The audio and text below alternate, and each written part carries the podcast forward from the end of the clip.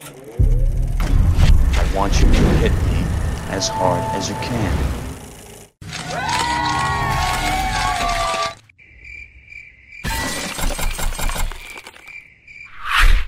This national treasure has transformed how the world looks at the art of acting, becoming what some would call the California Klaus Kinski. He's part movie star, part wild man, and possibly part vampire. Nicolas Cage simply cannot be caged. He brings a heightened reality theatrical style into the modern world of cinema with a dash of extreme kabuki method acting that verges on the realm of spiritual. Nicolas Cage truly is a force that seems to be misplaced in time, which is why many people believe he's an immortal vampire. Let's take a look at that picture again. See it? He's one of a kind, never conforming, always taking risks with his characters and with his money. Now, I myself am a huge Nicolas Cage fan, and he has many more fans that like him way more than me. They love him so much that sometimes these fans cross the line into stalker. Like when Nicolas Cage became the victim of a home invasion, awaking to find a naked man standing there, licking a chocolate fudge sickle. But Nicolas Cage remained calm and talked to the guy out of the house simply using the power of his acting. I said, put the bunny back in the box. This man has one of the craziest careers of any actor I can think of, of any artist I can think of. He dominated the 90s with romantic comedies and blockbuster action films, then seemed to drop off making bomb after bomb after bomb, while still surprising us with a random masterpiece every few years, but then bomb after bomb after bomb after bomb again. For some stars, these kind of bombs can spell the end of your career, yet for Nicolas Cage, the dwindling box office gave rise to one of the most infamous direct to video careers we have ever seen. He's one of those actors that even ventured into the land of Japan and did the commercial thing. But what the f happened to him? And when I say what the f, I mean that in every sense of the phrase. Like the stupid TMZ type way, but also in a good way, if that makes sense. Like, what the f happened to Nicolas Cage? Or like, what the f happened to Nicolas Cage? We're like, hey, what the fuck happened to Nicolas Cage? Or, whoa, what the f happened to Nicolas Cage? You know, it's just like on every single level of WTF, I mean it. But yeah, what the f happened to Nicolas Cage?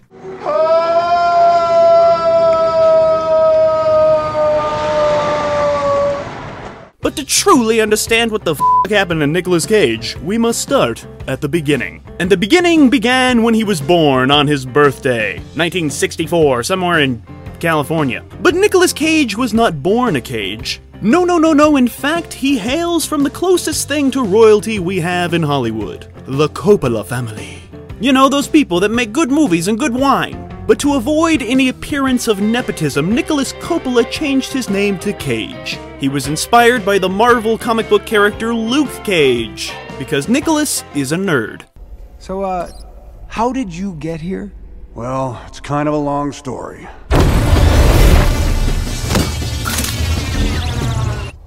Maybe not that long.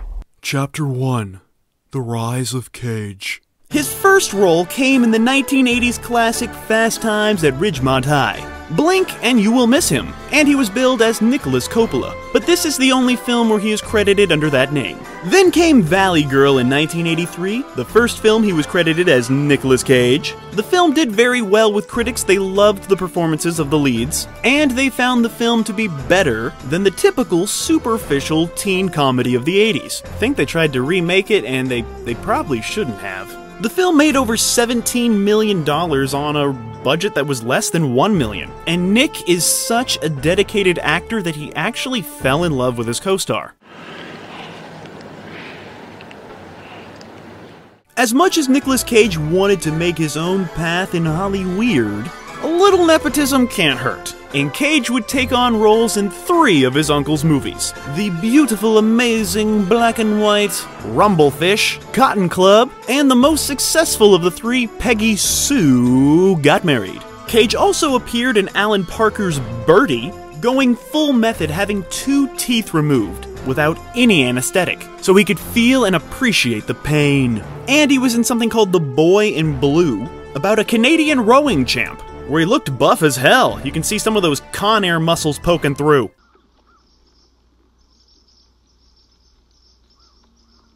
Cage spent several years building a solid resume, but Raising Arizona is what many would consider his true breakout, which he had to audition for about 20 times. Because he excited and confused the Coen brothers. Nicolas Cage would make the Coen brothers laugh every time, but they didn't know why they were laughing, which is a perfect way to explain the enigma of Cage. You love him, but you don't fully understand why. It's like he's tugging at a sense of humor that exists on an unearthly level.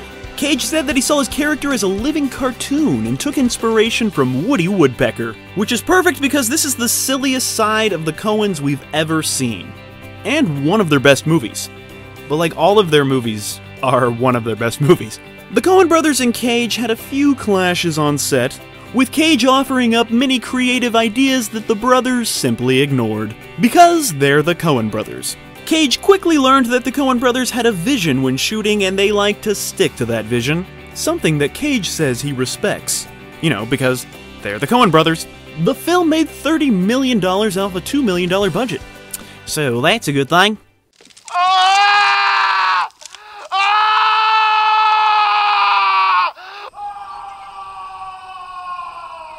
Then Cage would star in Moonstruck alongside Cher in her Oscar winning performance. It's the movie where she slaps him. Cage would receive his first Golden Globe nomination, but at first the studio did not want to cast goofy looking Nicolas Cage, opting for Peter Gallagher.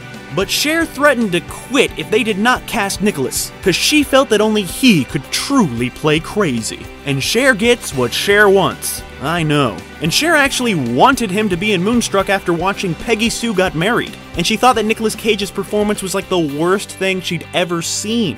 But for some reason, she wanted to work with him. Once again, not understanding why. Her soul, her creative force was pulling her to this man. I think there's some sort of supernatural thing going on here. The film pulled in over $80 million on a $15 million budget and continues to be hailed as one of the greatest comedies of all time. Nicolas Cage would finish out the decade with something called Time to Kill and the now cult classic Vampire's Kiss. He would again go full method, actually eating a real cockroach and actually being a real vampire. Cage considered this film to be a playground laboratory for his craft, where he could play around and experiment with the art form that us humans like to call acting. But unfortunately, this film failed at the box office. It didn't even make $1 million. But he did help us learn the alphabet. You know, A, B, C, D, E, F, G, Hater. H, I, J, K, L, M, N, O, P, Hater. Q, R, S, T, U, V, W, X, Y, Z. Huh? Chapter 2 The Decade of Cage. Cage would begin the 1990s starring opposite Laura Dern in David Lynch's Wild at Heart. Cage credits this film with allowing him to break free from his method acting ways, as he said David Lynch would continuously rewrite the scenes, so he never knew what he was gonna do. There was no real way to prepare. And the nature of these odd characters helped him feel more at ease with the spontaneity on set. David Lynch described Nicolas Cage as the jazz musician of American acting. I think that's that's that's perfect. The film won the Palme d'Or at the Cannes Film Festival, and in a rare occurrence at the festival, the boos from the audience drowned out the cheers. Supposedly, Roger Ebert started the booing because he hated the film because he didn't get it. But actually, I I didn't really like the film the first time I watched it. And then I watched it again, and I was like, I get it. I think I I, I like it better now. You just you just got to be in the right mood to take on a movie with Nicolas Cage and David Lynch together. You know, if you're not in the right mood, it's it's it's not going to work. But if you are, it it, it it almost works too well. Despite the divisive views of the film, Rolling Stone magazine listed this as number 53 on its greatest movies of the 90s. And those Rolling Stone lists are always right. Right? Nicolas Cage did all of his own singing in Wild at Heart, channeling his future ex father in law, Elvis Presley.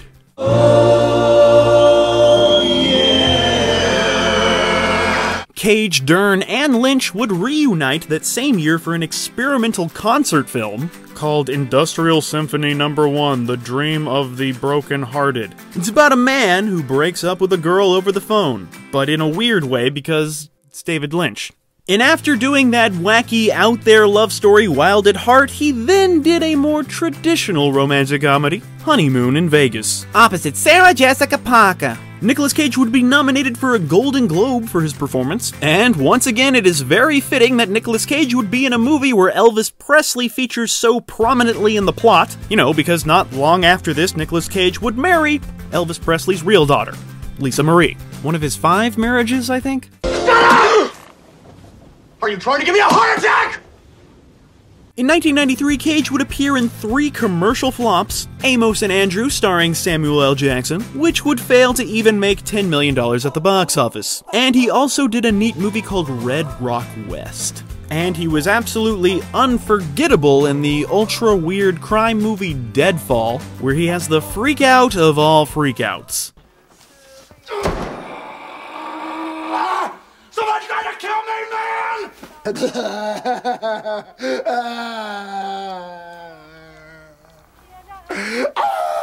you that fucking man! No, no! Nicolas Cage would not exactly light the box office on fire in 1994 either, but he did get the ball rolling in the right direction. In Guarding Tess, Nicolas Cage plays a Secret Service agent who must, uh, you know, guard Tess. He made $27 million at the box office. That's that's okay, I guess. Next, he would play the leading man in the romantic comedy It Could Happen to You, where Nicolas Cage plays a cop who doesn't have enough cash for a tip, so he promises the waitress that if he wins the lottery, he'll split the winnings with her. And I know that kind of sounds silly, but it's inspired by true events, so it's not silly. The film did pretty well, pulling in $40 million, and critics called it a likable, feel good romantic comedy. My god, I love those. Then there was a Christmas movie called Trapped in Paradise. It only has a 5% rating on those tomatoes that are rotten.com, but who cares what tomatoes think? Because this is a beloved cult classic, and cults are always right. Co star Jon Lovitz said that the director did not direct very much and told the actors to just do whatever they want, which led Nicolas Cage to actually direct a lot of this film. But it only managed to pull in $6 million at the box office, which isn't a lot, but it, it sounds like a lot if you don't have $6 million. Nicolas Cage started 1995 off with a movie called Kiss of Death starring uh, David Caruso, and Nicolas Cage's performance actually got some really good reviews. They praised his eccentric take on playing this mobster, but the film would only pull in $15 million.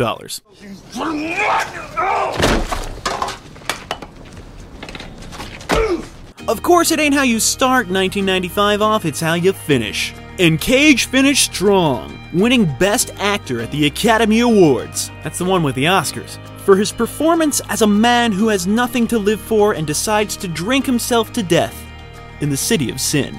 To prepare for the role, Nicolas Cage would record himself while drunk and study how he spoke when inebriated. He also would visit hospitalized alcoholics and even started playing the bongos so that he could develop a musical rhythm to his character. And he even hired a drinking coach who was just a, you know, a real life alcoholic that would just basically hang out with Nicolas Cage and Nicolas Cage would watch him, study him, research. He's sweaty, disgusting, and beautiful in Leaving Las Vegas. It's truly a heartbreaking film, but, you know, it's one of those good heartbreaking films. Roger Ebert ranked this as number 7 of the best films of the 90s.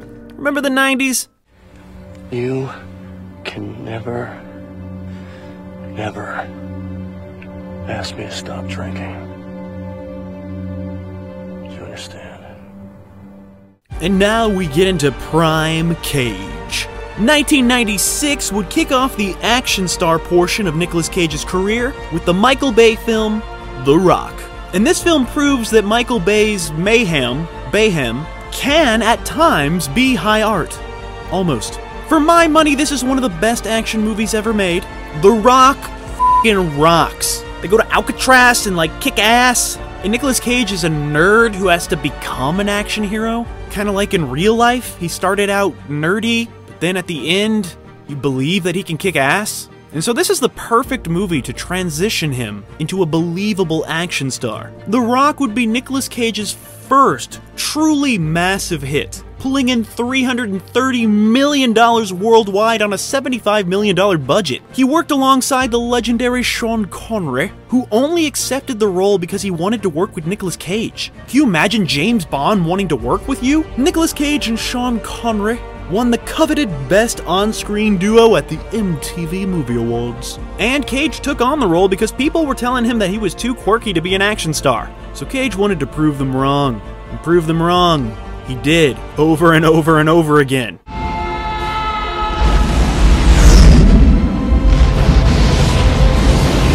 Nicolas Cage grew up as a scrawny little weakling who was often bullied. So, in order to escape that reality, he would imagine himself as a big, tough action hero who wasn't afraid of anything. And it was that childhood fantasy that became the inspiration for how he would play Cameron Poe in the action packed thrill ride, Con Air. It seemed like this skinny Oscar winner had become a muscle covered action hero American badass overnight. In fact, the legendary Kid Rock based his classic anthem American Badass on Cage's Cameron Poe character.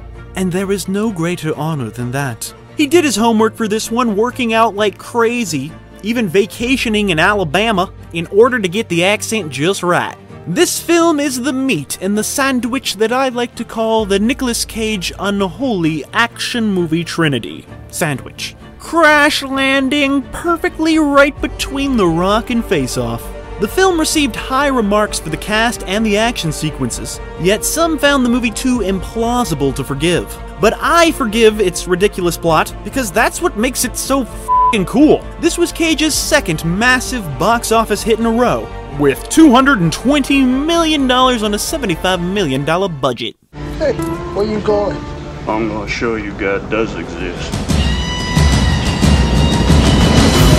Then came his favorite movie, I quote, his favorite movie he's ever made Face Off. Released only three weeks after Con Air, Cage actually filmed Con Air and Face Off back to back, with the two productions nearly overlapping. For me, this is one of the top five action movies ever made. Ridiculous? Yes, but it's ridiculously awesome. John Woo, Nicolas Cage, Travolta, guns, pigeons, faces coming off. This is great. It really makes you think about what it means to be a person with a face. This was the wrap up of Nicolas Cage's unholy action trinity and was another box office behemoth, pulling in over $245 million with an $80 million budget. Critics actually really loved the film, calling it a beautiful, stylized cat and mouse game with amazing performances by Cage and Travolta, the top of their game. Nicolas Cage is absolutely bonkers in this one, and Nicolas Cage said his performance was inspired by old German expressionism. But I mean, who isn't inspired by old German expressionism, am I right?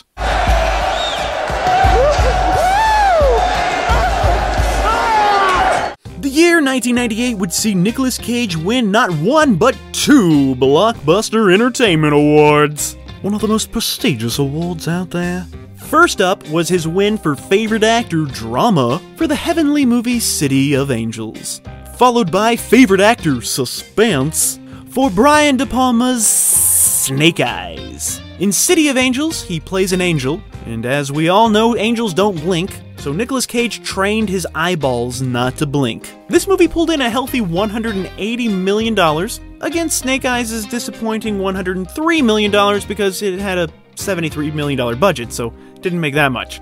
Speaking of Snake Eyes, Nicolas Cage has his own snakes, they have eyes. They're cobras, actually, and he gets in their cage and he drinks wine with them, and they speak to him. And this is what they say. He's doing this dance, and every now and I'll just turn around and go, you, I want kill you!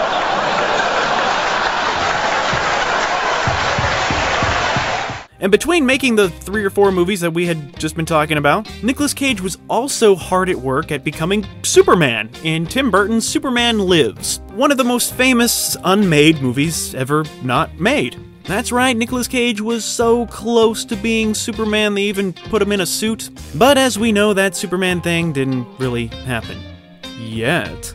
And it does suck that he missed out on that role that could have been amazing. It actually it could have been horrible too. But he's missed out on many iconic roles actually. Stuff that could have made him even bigger than he is, if you can even imagine. That's right, Nicolas Cage almost played Constantine and the Green Goblin. He was almost in Lord of the Rings, and he was so close to being Neo in The Matrix. And let's not forget that he was almost the wrestler. He even trained for it and everything, but he knew it was right to step down and let Mickey Rourke take over. And you know what? He didn't need any of those legendary iconic roles. Nicolas Cage has his own. Nicolas Cage is his own legendary iconic role. Plenty of great characters in his filmography, no regrets. Then came the film 8mm, which was supposed to be a small, low budget film, and then Nicolas Cage got on board and they gave it more money. But the film would get slaughtered by the critics because they found the sadistic violence unsettling. Yet the audience would show up for this snuff film, making over a hundred million dollars.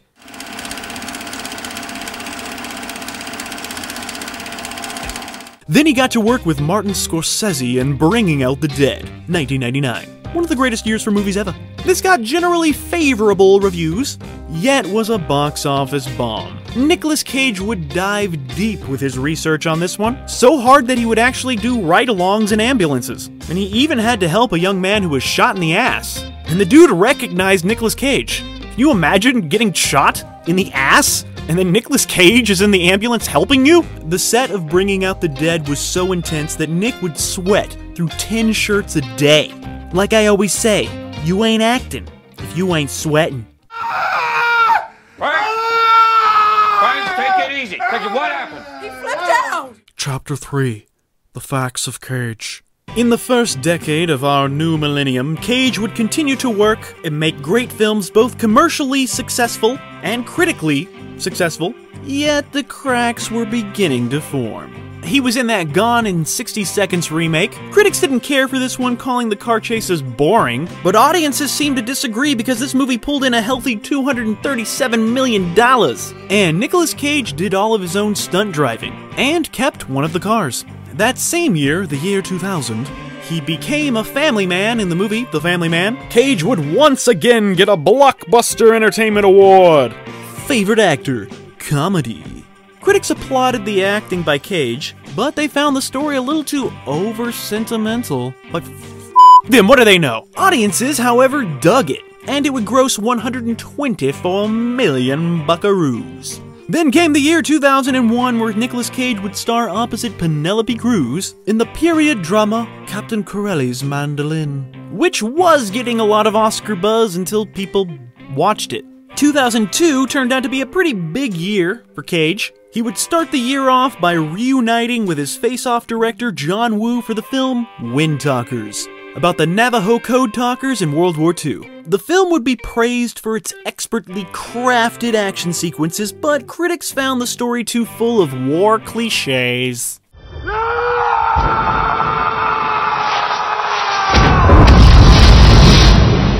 Next up was Nicolas Cage's directorial debut, Sonny, starring James Franco, who plays a prostitute in New Orleans. Cage said he read the script 15 years ago and considered it as a starring role for himself, but the project never materialized, and no director would commit, and Nicolas Cage got too old. So Nicolas Cage decided to direct it himself, because sometimes that's the only way to get your movie made. But the film was a disaster, many blaming it on the misdirection of Nicolas Cage's direction. And perhaps this harsh criticism got to Nicolas Cage because he never sat in the director's chair again. I think you should give it another chance, Nicholas. From Nicolas Cage in his directorial debut. The baby's Sonny.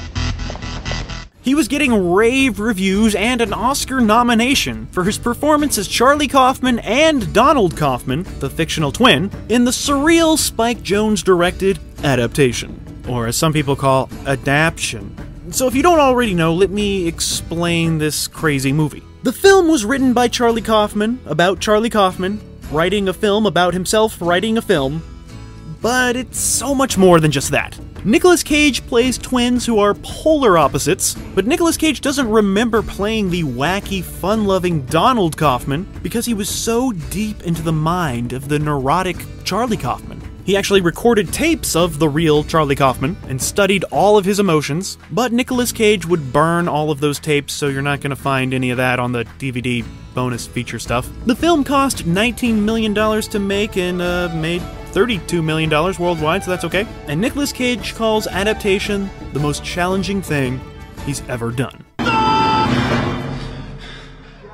2003 saw Nicolas Cage star in Ridley Scott's Matchstick Men. Critics found the film to be a pleasant affair, noting the chemistry between the main cast, however, that did not translate to box office buckaroos, as the film only managed to make $65 million off a $62 million budget. I actually just recently watched this one, uh, you know, for uh, research. I was like, wow, this is a really good movie. And then the ending, oh my gosh, it, it, there's a great twist at the end. Uh, watch it. Ridley's riddle fooled me. Cage would return to the world of Jerry Bruckheimer with National Treasure about a treasure map on the back of the Declaration of Independence, which is 100% true and the government knows it. The movie was a massive success, pulling in $350 million.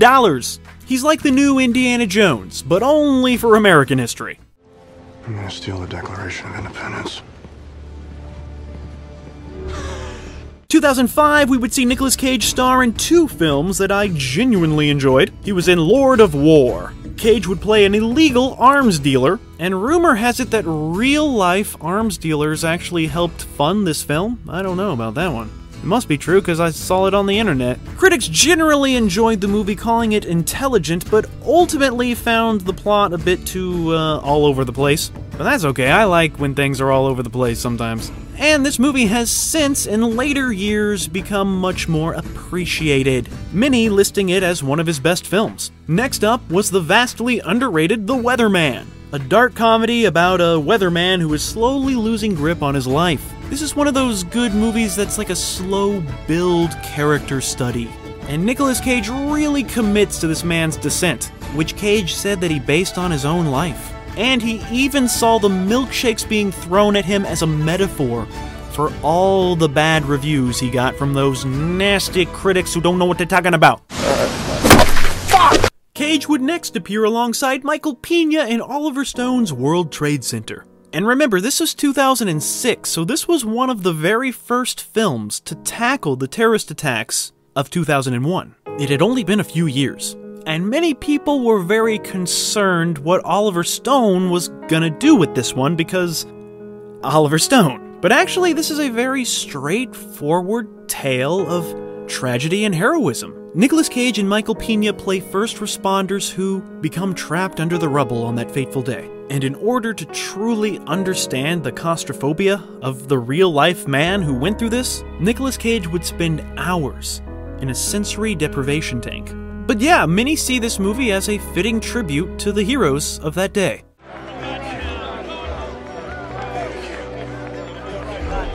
Then there was The Wicker Man. And here we are, the movie that began the descent of Nicolas Cage. Sure, he had a few hits after this movie, but when you really look through his filmography, this is the film that you can stick a pin in and say, yeah, that's when things started to really change.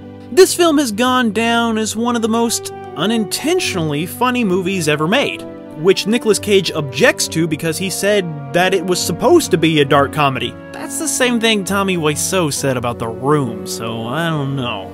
The Wicker Man received an F cinema score, and it only managed to pull in $38 million on a $40 million budget, which I'm surprised it even made that much. And of course, those Razzies came flying in. Nicolas Cage was nominated for Worst Actor and Worst On Screen Couple for him and his bear suit. Oh, my eyes! My eyes! Ah!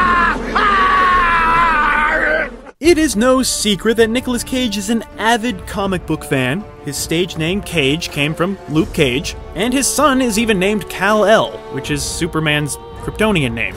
However, Ghost Rider marks Nicolas Cage's first successful attempt at the superhero movie. Johnny Blaze was a role that he lobbied for quite hard, like he was born for it.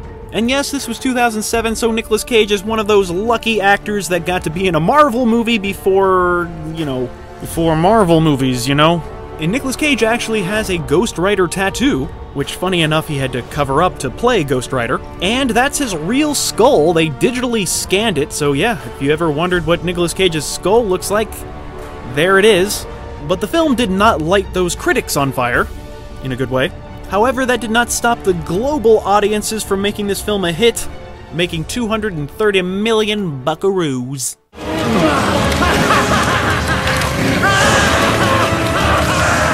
And even though this is just a big, dumb comic book movie, Nick still went full method. He applied Afro Caribbean paint on himself and uh, channeled demons and spirits to help him get into character, while he carried priceless ancient Egyptian artifacts around.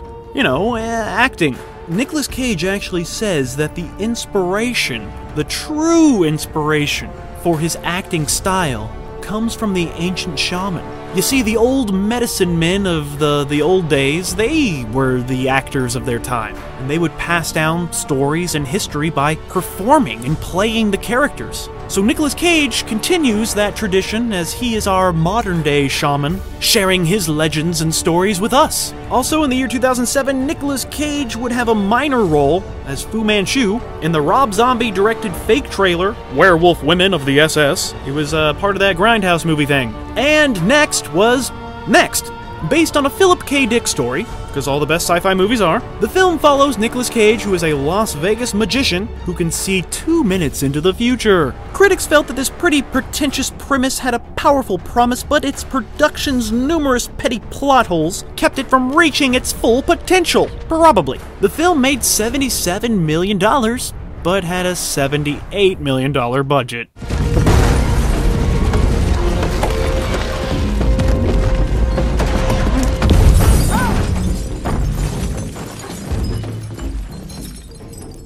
And once again, Nicolas Cage was also nominated for Worst Actor in this movie, next. Also for Ghost Rider and National Treasure Book of Secrets. Speaking of National Treasure 2 Book of Secrets, let's talk about National Treasure 2 Book of Secrets.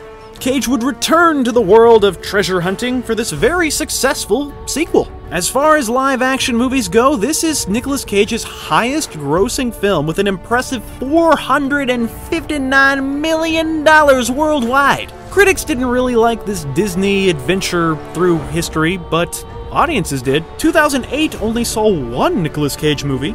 It was an action movie remake called Bangkok Dangerous, and the movie was a bomb, and critics and audiences hated it. 2009 would see Cage hit theaters four times. First was the movie Knowing, which is a film that is vastly underrated.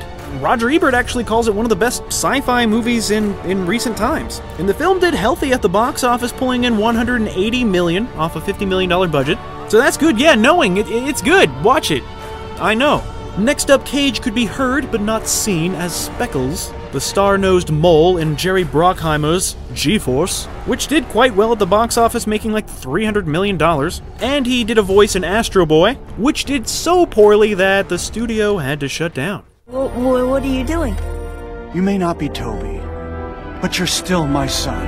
Dad. Then there was a cinematic pairing that I never thought would ever happen, but it, it did. Nicolas Cage and Werner Herzog. Together they joined forces and made Bad Lieutenant, Port of Call, New Orleans which has nothing to do, I repeat, has nothing to do with the Harvey Keitel movie. This film is a satire of the modern day cop drama, plus it has iguanas and Val Kilmer. But yeah, this movie is it's it's freaking crazy. Critics enjoyed the film and found Nicolas Cage's unhinged performance to be a true standout, truly becoming the California Klaus Kinski. Roger Ebert named this as one of the best films of the decade, but even with all that praise, the film barely made $10 million. It is such a wild ride to watch Werner Herzog direct Nicolas Cage as a crooked cop chilling with gangsters while they're snorting up all the coke and smoking all the crack in New Orleans. Shoot him again. What for? His soul's still dancing.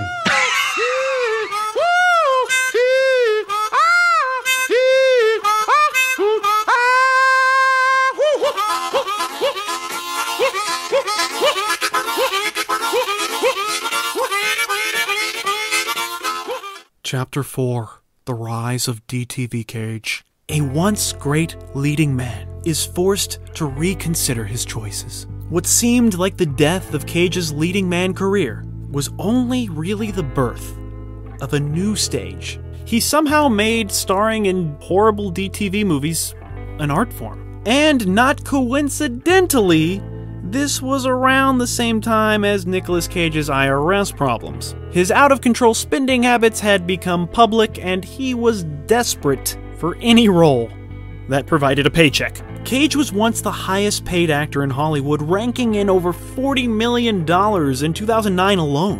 However, when you have that much money, you tend to buy stuff. And for Cage, that stuff was personal island, 15 mansions, two castles, one he bought while searching for the Holy Grail, and the famous mansion of a New Orleans serial killer, which is rumored to be the most haunted house in America. He also had 22 really expensive cars and a real life dinosaur skull. The IRS came down hard on Cage for failing to pay several years' worth of taxes. So Cage had to sell off all of his bizarre assets including his copy of Action Comics 1, and it's still unclear if Nicolas Cage is done paying off his debt, although his current workload would suggest that he is. You're gonna be fine, baby doll. Then he kicked ass in the movie Kick Ass. Cage would start off the decade, 2010, by taking on the supporting role of Big Daddy in Matthew Vaughn's amazing, violent, awesome superhero flick. He basically plays a Batman like character and he based the way he speaks off of Adam West. It's perfect. At first, you're like, what is he doing? And then when you get it, you're like, oh my god. It's great. The film would garner solid reviews, with critics appreciating the over the top violence and the profanity, although uh, there were many advocacy groups that had issues with all the bad, filthy stuff in the movie so don't watch it.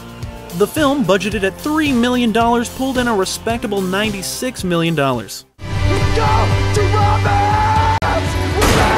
Next up, Nicolas Cage would again collaborate with super producer Jerry Bruckheimer for the big screen adaptation of Fantasia. Kind of, but not really. It was pitched by Nicolas Cage himself because he wanted to play a character with magical powers. So he was like, hey Disney, make me Fantasia. The film was a flop in the States, pulling in $63 million, but international audiences, they went to go see it and made $150 million there. However, those combined grosses were not enough to overcome the massive production budget and the marketing costs.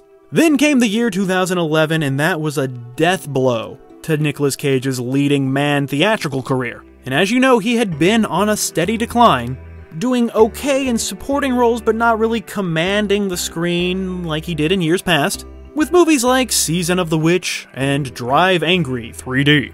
They failed to do anything at the box office and didn't make any impact on our pop culture whatsoever. Then Nicolas Cage began appearing in films that had very limited theatrical releases, or skipped theaters altogether. For most performers, that shift can signal that a person has given up destined to turn in mediocre performances just so they can clear the checks. But Nicolas Cage is not most performers. I don't think Nicolas Cage knows how to turn it off. Like I said, Nicolas Cage cannot be caged. Open it! Cage would star opposite Nicole Kidman in the final film directed by Joel Schumacher, Trespass. And just before filming began, Cage left the project because he wanted to play the villain in the film instead of the, the husband so Joel Schumacher was scrambling to find an actor to replace him. But Cage would change his mind the next day and continue playing the husband. Oh, Nicholas. Up next was Seeking Justice, a film that opened at number 27 at the box office. So you had Drive Angry 3D, Season of the Witch, and Trespass. They all got him Razzie nominations for Worst Actor and Worst Screen Couple for Nicolas Cage and anyone who shared a screen with him.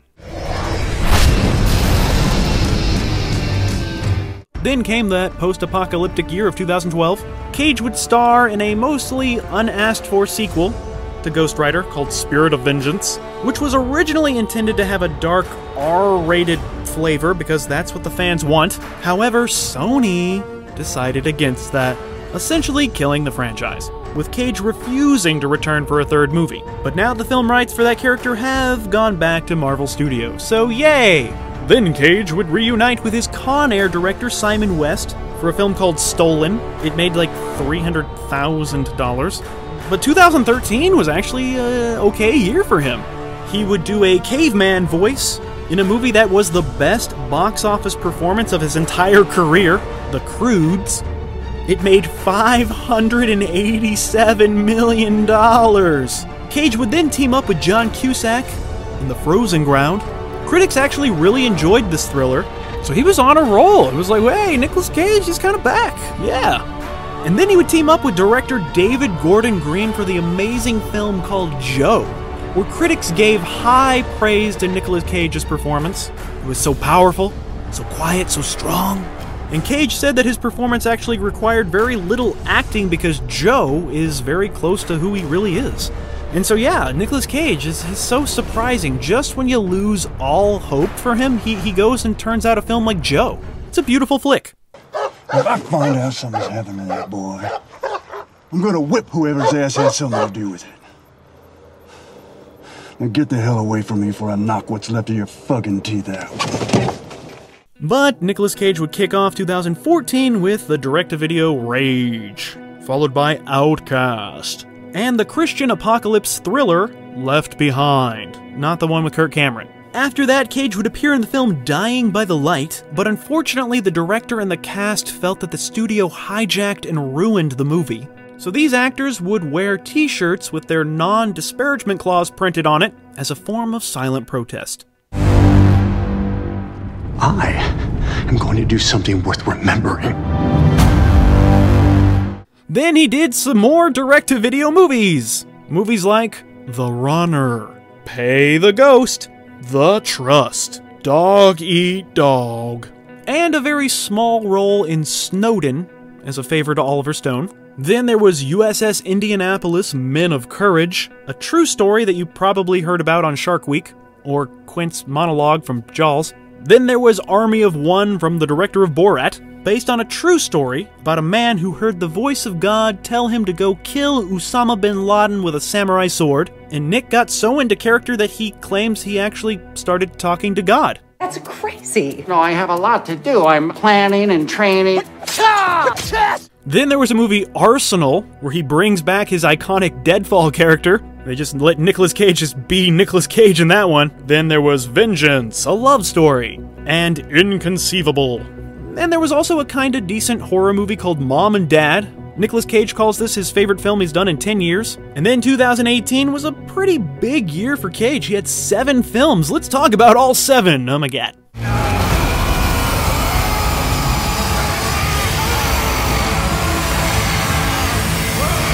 There was Mandy. This story of motorcycle riding demons has been hailed as one of the best B movies made in recent years, with unanimous praise for Nicolas Cage's out of this world crazy performance. He's insane in this one.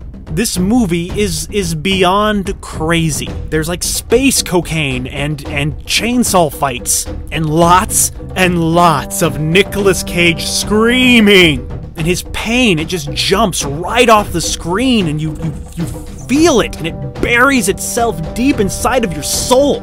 Nicolas Cage said that he channeled the pain in his real life to bring this performance out. And Mandy received a five minute standing ovation at the Cannes Film Festival.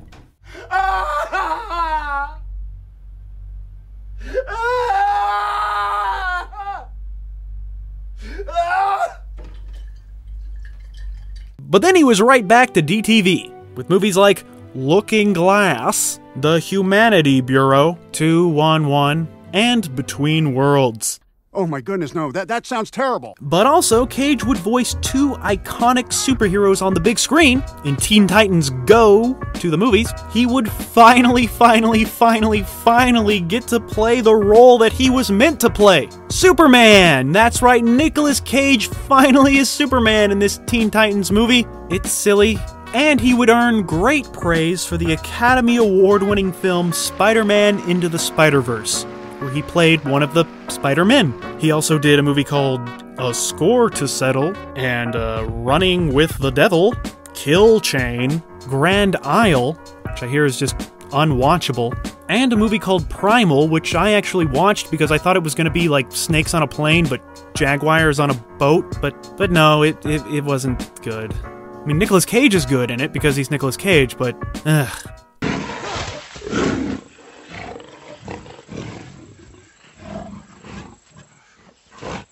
Nicolas Cage can release five films that are universally hated in a single year, then make everyone forget all of those stinkers with an occasional batshit crazy masterpiece. I use that word lightly, but you know, color out of space. This movie was based on an H.P. Lovecraft story, and like Mandy, it is, you know, the perfect vehicle for Nicolas Cage to just be Nicolas Cage and, and just let his creative juices flow. The director asked Nicolas Cage to model his color out of space performance off of his own performance in Vampire's Kiss. So this is Nicolas Cage channeling Nicolas Cage. Critics hailed this film as a welcome return for director Richard Stanley, while calling the film a very impressive B movie, and they loved the gonzo performance by Nicolas Cage.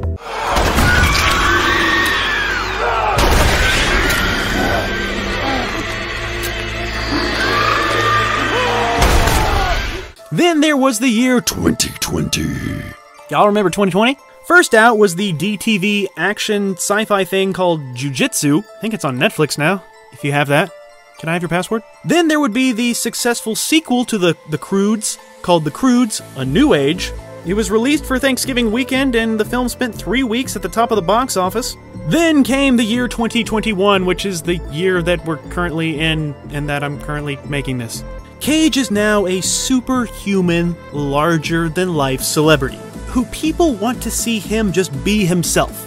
You know, it's up there with the likes of uh, Christopher Walken, Bill Murray, Al Pacino, or e- even Vincent Price, where they have kind of become parodies of themselves, but without ruining their legacy, actually adding to it in a strange way. He's one of those rare actors who can do that, and I think he's the best at it. In fact, Cage has found a way to use his bizarre persona on and off screen much to his advantage. He's made a career out of being fing crazy. And the film Willy's Wonderland is a great example of this. So I'm going to try pitching the story of this movie in two ways. First, a mute drifter fights Five Night at Freddy's characters for 90 minutes. You're like, oh, okay, I get it. But now I'm going to pitch it again in a different way. I'm going to say, Nicolas Cage fights Five Nights at Freddy's characters for 90 minutes. And you're like, oh, okay, I get it you instantly see the entire movie in your head. Which is why I kind of feel like I don't need to watch this one. Nicolas Cage is more than an actor now. Nicolas Cage is a tone. Just adding his name to the poster sets the tone for what you're in for. Which is why so many people love Willy's Wonderland. And why so many people hate it. Because using Nicolas Cage's persona like that, eh, there's a fine line you gotta cross. The film can rely too heavily on the Cage element just adding the cage ingredient is not enough sometimes. Sometimes you you you you, you need a good story too. You can't just sprinkle Nicolas Cage on your movie and expect it to be good. A lot of the times that works, but Cage is unpredictable. But that also is what makes him so great. So yeah, I don't know. Did you like this movie or did you not? Comment your comment in the comments.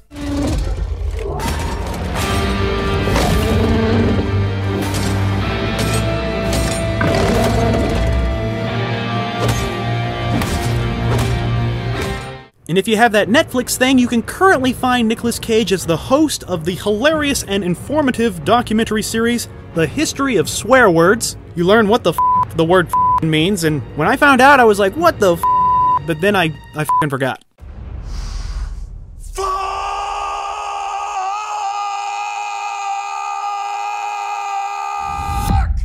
Needless to say, Nicolas Cage is a man who cannot be stopped. Even if all of his films aren't gold mines, every few years he seems to find a project that is perfectly suited to his cageness. And it looks like Nicolas Cage is hard at work bringing us a whole new batch of films, and they seem very intriguing. I cannot wait to see what he has in store for us next. Nicolas Cage is a legend. There is no other way to describe this man. When most movie stars give up on their careers, Nicolas Cage decided to use the freedom that smaller productions provided. He found a place where his insanity can truly shine. And sure, with the law of averages, if you make a ridiculous amount of movies, yeah, some of them are gonna be stinkers. But I think most actors would kill to have what Nicolas Cage has. Every movie he's in gets people talking, and he hits a nerve for how bold he is. And that is probably why Nicolas Cage is the biggest star in the world right now. He is the only actor that seems overrated and underrated at the same time, if that makes sense. But nobody can deny that Nicolas Cage never phones it in. No matter how horrible the movie is, he's always trying his best. And sometimes his best hits right on target, but sometimes he misses the mark. And sometimes he destroys the target and devours it. But it's his great sense of humor about his persona that allows this everlasting love to flourish. How is this possible? I'm looking at two identical Nick Cages. Well, Seth, I can explain if you just calm down! And my favorite thing about Nicolas Cage is how he plans to spend eternity. If he ever dies, that is, because, you know, he's a vampire. But it does seem like the afterlife is on Nicolas Cage's mind. He purchased his own pyramid to be buried in, which currently is in a New Orleans cemetery, and this unoccupied tomb has become a tourist attraction. And this is a nine foot stone structure pyramid that has led many people to believe that Nicolas Cage is a member of the Illuminati. But I mean, who isn't nowadays, right? And I actually went to New Orleans a few years back, and it seemed like every single taxi driver there had a Nicolas Cage story. And most of the stories involved Nicolas Cage roaming the streets of New Orleans screaming in a drunken rampage, Where do I live? Where do I live? But I'll tell you where you live, Nicolas Cage. Right here, in our hearts. But I guess the real answer to what the f happened to Nicolas Cage came from my stepdaughter. One evening, during our family dinner, my wife and I were discussing the works of Nicolas Cage because, you know, that's a topic that comes up when you're married to me. And suddenly my stepdaughter joined in on the conversation. And I was like, whoa, whoa, wait, do you know who Nicolas Cage is? And she simply answered, yeah, he's a meme. Which was the most perfect answer ever. And it is because of that that I believe that Nicolas Cage's legacy is secure. He will continue to be immortal through the power of the meme, whether he's a vampire or not. And that is what the fuck happened to Nicolas Cage. Thank you for watching our show. If you like what you see, please subscribe to our Joe Blow Videos channel. Tell your friends who like this sort of content, and turn on the bell to receive notifications for all our latest videos. We're an independent company, and we appreciate all your support.